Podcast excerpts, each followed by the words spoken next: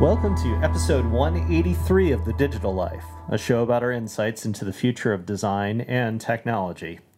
I'm your host, Jon Follett, and with me is founder and co host Dirk Knemeyer. Greetings, listeners. So, for the podcast this week, we'll be discussing the very difficult job of parenting in the digital age. So, we have a digital life, and all of our kids are going to have digital lives too. So, how do we manage that while we're trying to figure out how to be parents in the real world at this uh, intersection of technology and family. So, to get us started on that, last month, the American Academy of Pediatrics released a study on children and adolescents and digital media. So, they gave some uh, evidence based benefits for digital media. So, let's talk about the good stuff first. Uh, digital and social media uh, could help with early learning exposure to new ideas and knowledge, increased opportunities for social social contact and support, uh, and new opportunities to access health promotion messages and information. So those are the positives. Uh, risks they included were uh, negative health effects on sleep, attention, and learning, uh, higher incidence of obesity and depression, exposure to inaccurate, inappropriate, or unsafe content and contacts, and compromise privacy and confidentiality. So those are all the things that you would expect would be a problem. You know, we've dealt into uh, delved into a number of those. In fact, last week we were ruminating about all the fake news, and yeah. uh, you really shouldn't believe uh, most of what you read online, right?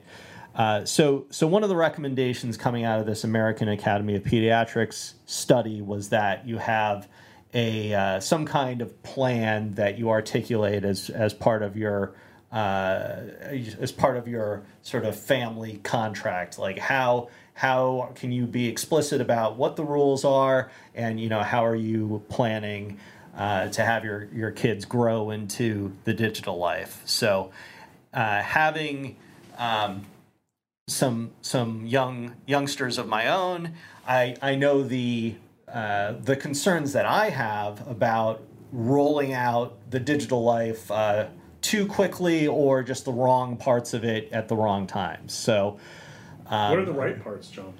So that's a good question. I mean, part of this is a discussion really about media exposure as well, because I mean, we're talking about it as if it's uh, multiple things, and and certainly the social media and content creation and contact with other people, you know, meeting people online is certainly a uh, um, you know something new. Uh, but there are aspects to digital consumption that are much the same as you know when we were kids. So, for instance, uh, you know Sesame Street just now happens to be on HBO instead of uh, going first to public television, and of course you can get HBO now on your um, on your uh, phone or on your uh, laptop or, or what have you. But at the same time, HBO now has a lot of stuff that kids should definitely not be looking at, right? Yeah. So, so there's this combination of immediate access and then sort of a variety of content that is, you know, sometimes appropriate and sometimes not. So, um, in addition to what used to be television viewing and is now streaming viewing, which I just described, then there are all kinds of, uh, of educational games, and I'm using uh, air quotes there uh, because uh, you know some of the stuff is you know not so educational, and then there's of course all the fun gaming. Like there was a huge Pokemon Go craze at my house uh, where you know finding new Pokemon uh, was was you know what the kids wanted to do, and so my wife would take them uh, all over the place to go to different PokeStops, which was actually pretty good because they were getting out and walking around and finding these these uh, uh, funny creatures. But I, I think what gets to the heart of it is that there's such a huge variety of different kinds of content, and then also sort of the variety of of people that you can meet online. So having different gates and different ways of of controlling that as parents, I think, is important. Um, I'll, I'll start off with, with, with some of the things that I've found helpful, and I might have shared this with you before. Yeah. Um, so uh, I discovered or early on that my my son was very interested in my wife's phone and would you know we we'd pick out a game for him. Uh, and then he'd inevitably end up on YouTube watching something that was, you know, of questionable educational value for sure. Oh, dear. Uh, just because he could, you know, poke at things with his with his little fingers. So, um, actually, Amazon has this kids. Uh, um, I'm going to forget the name of the app. I think it's called Free Time, uh, and then you can you can control both the the number of hours they watch, uh, as well as sort of what days of the week they they watch it on. So you can have different rules depending on whether it's a weekend or a you know a weekday. Yeah. And then another thing is uh, Amazon provides that filter that says like, hey, these these are games, these are you know ebooks, these are television or you know whatever video programming, and you can have different rules for each of those things as well. So you can create a nice matrix of of possibilities for the uh, for the kids that you have uh, rules for. Now that that works fine so long as you know my son can't figure out my passcode or uh, you know it's not he's not to the age yet where he's going to care about texting with his um, compatriots but you know that's that's coming uh, dirk I, I know you're sort of uh, have to struggle with the, all the same issues that i do what's your what's your initial take on on rules for uh, letting kids into the digital age It's a tough one. Um, you know, my daughter is six, and she, number one on her gift list for about a year now, has been um, her own phone. And that's, you know, been consistent. Usually when something's number one on her gift list, it's that day, that way one day, and then a month later it's something totally different. That phone is top of mind, and, and she definitely wants it. Wow. And, uh, you know, what she's responding to is the photographs and the texting. So she sees us able to text with each other. She's participating in texts when I text my wife, and then my daughter is putting little funny faces in there and stuff. Um, so it's that sort of communication um, with people she cares about. And I even say to her, I'm like, who would you even text with, Elena? You know, it's just, well, you and mommy. And I say, well, we're always in the next room. You know, you don't, you don't need to text with us. But it's she's attracted to that form of self-expression and remote communication, um, most particularly, and then the ability to take pictures to capture um, her life, capture things that she's interested in, and um, and look at them because her you know her favorite thing to do at restaurants is says, "Hey, Daddy, let me look through the pictures," and she likes to take the phone and um, much more than watching a video or something else. You know, she likes to see pictures of the family and ostensibly herself, right? Um, so, you know, I've I've struggled with it because, I, you know, I, as you know, I have a low tolerance for dealing with a lot of technical fiddliness, and I'm sure that if I would be able to stomach technical fiddliness, I could get her a phone. I could wall it off so it was just texting to a limited number of people, and you know, sort of a safe round trip that would seem age appropriate and parentally approved, and that would be okay. But there isn't something that's just simple and easy. It's, it, it's going to be a huge pain pill, and I'm like, oh god, like you know, unless I'm super diligent and paying attention to the details and, and right on top of this thing, you know, it's a it's a veritable Pandora's box of things that I would rather her not have access to in, in one way or another. So um, it's tough, you know. I, you know, we do try and limit screen time. I mean, for me, it's it's all just guesswork, right? I mean, I know if, if you put them on the, the the screen all day, that isn't good, right? Um, but what is it really? You know, you you forwarded the article from the New York Times, and the recommendations they had in there are totally inconsistent with what any parent I've ever met has ever told me about what they do on screen time. So, you know, somewhere in there was like half hour a day or something like that. That's berserk. I mean, we are, you know, an hour a day, typically two hours a day, like on the weekends or some special times, and we're less than anyone that I've ever talked to who's a parent before. I'm sure there's some parents that are less, but you know, my peer group of well educated, you know, tech savvy, um, progressive parents, um, there's a lot of hours of screen time going on. And so, you know, we've got sort of our our number and it's it's kind of like lick my finger and put it in the air and just kind of hope hope that that I'm counting on the wind blowing in the right direction. Um, because whenever I see, you know, these the official, you know, what the screen time should be, it's rubbish. It's totally disconnected from the real world and and how people live in the world and how people parent. Um, so yeah, I mean, I'm uh, all of these things. This ecosystem are things that I'm aware of. They're things that I try and manage. But whenever I see the official guidelines, it's kind of like the food pyramid. You know, it's like, yeah, I have a, a thumbnail full of meat and a basket full of vegetables every day. Well, know, there are some people who live that way, but most people don't. And and the, the sort of guidelines around this stuff really rang that way to me as well. They're impractical, and in being impractical, they're unhelpful um, because they're out of step and out of touch with how people are living their lives.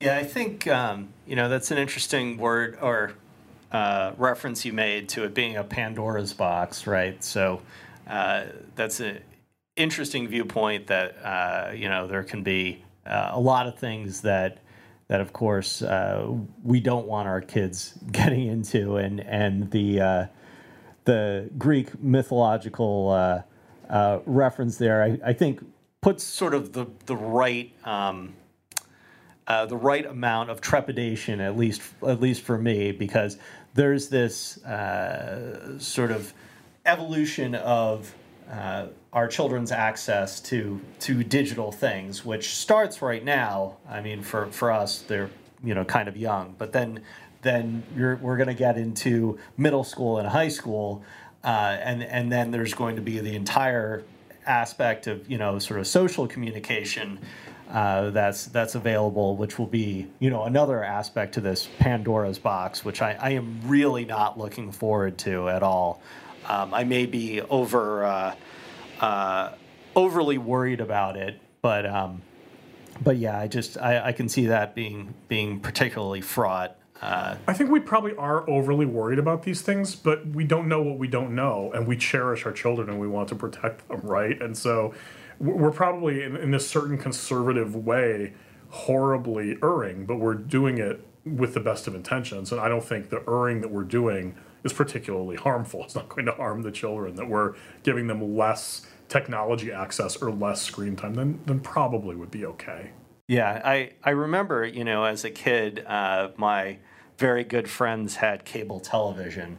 Um, so you you can figure out where we we hung out most of the time was in their, you know, uh, in their TV room because we just had access to, to cable and uh, you know in my in my house we only had three channels or whatever it was, yeah. you know, in the seventies and uh, yeah, I just remember thinking that cable was like like this like only good and, and, like all the stuff that I wanted to see was on cable. Yeah. Whether it was like MTV in the early 80s or just like an endless deluge of cartoons. So I actually worry a little bit less around screen time because I know my parents were very diligent about like just an hour of television when you're at home or whatever. Yeah. And I just circumvented that by hanging out at my buddy's house. Well, and that's how it works, right? I mean, when when things are prohibited, people find a way to to get at that prohibited thing, it's all the more attractive. Um, you know, I, for me, it was less cable television. We had cable television. I didn't get to watch a lot of it, but it was more, um, you know, my parents' house was like a museum, and if there, I would ever raise my voice or if anything would go out of place, I would be in, in deep trouble. Um, and they also had no sweet snacks, and so I would spend uh, all afternoon at my friend's house, whose parents were never there. The cupboards were full of little Debbie's and we could do whatever the hell we wanted.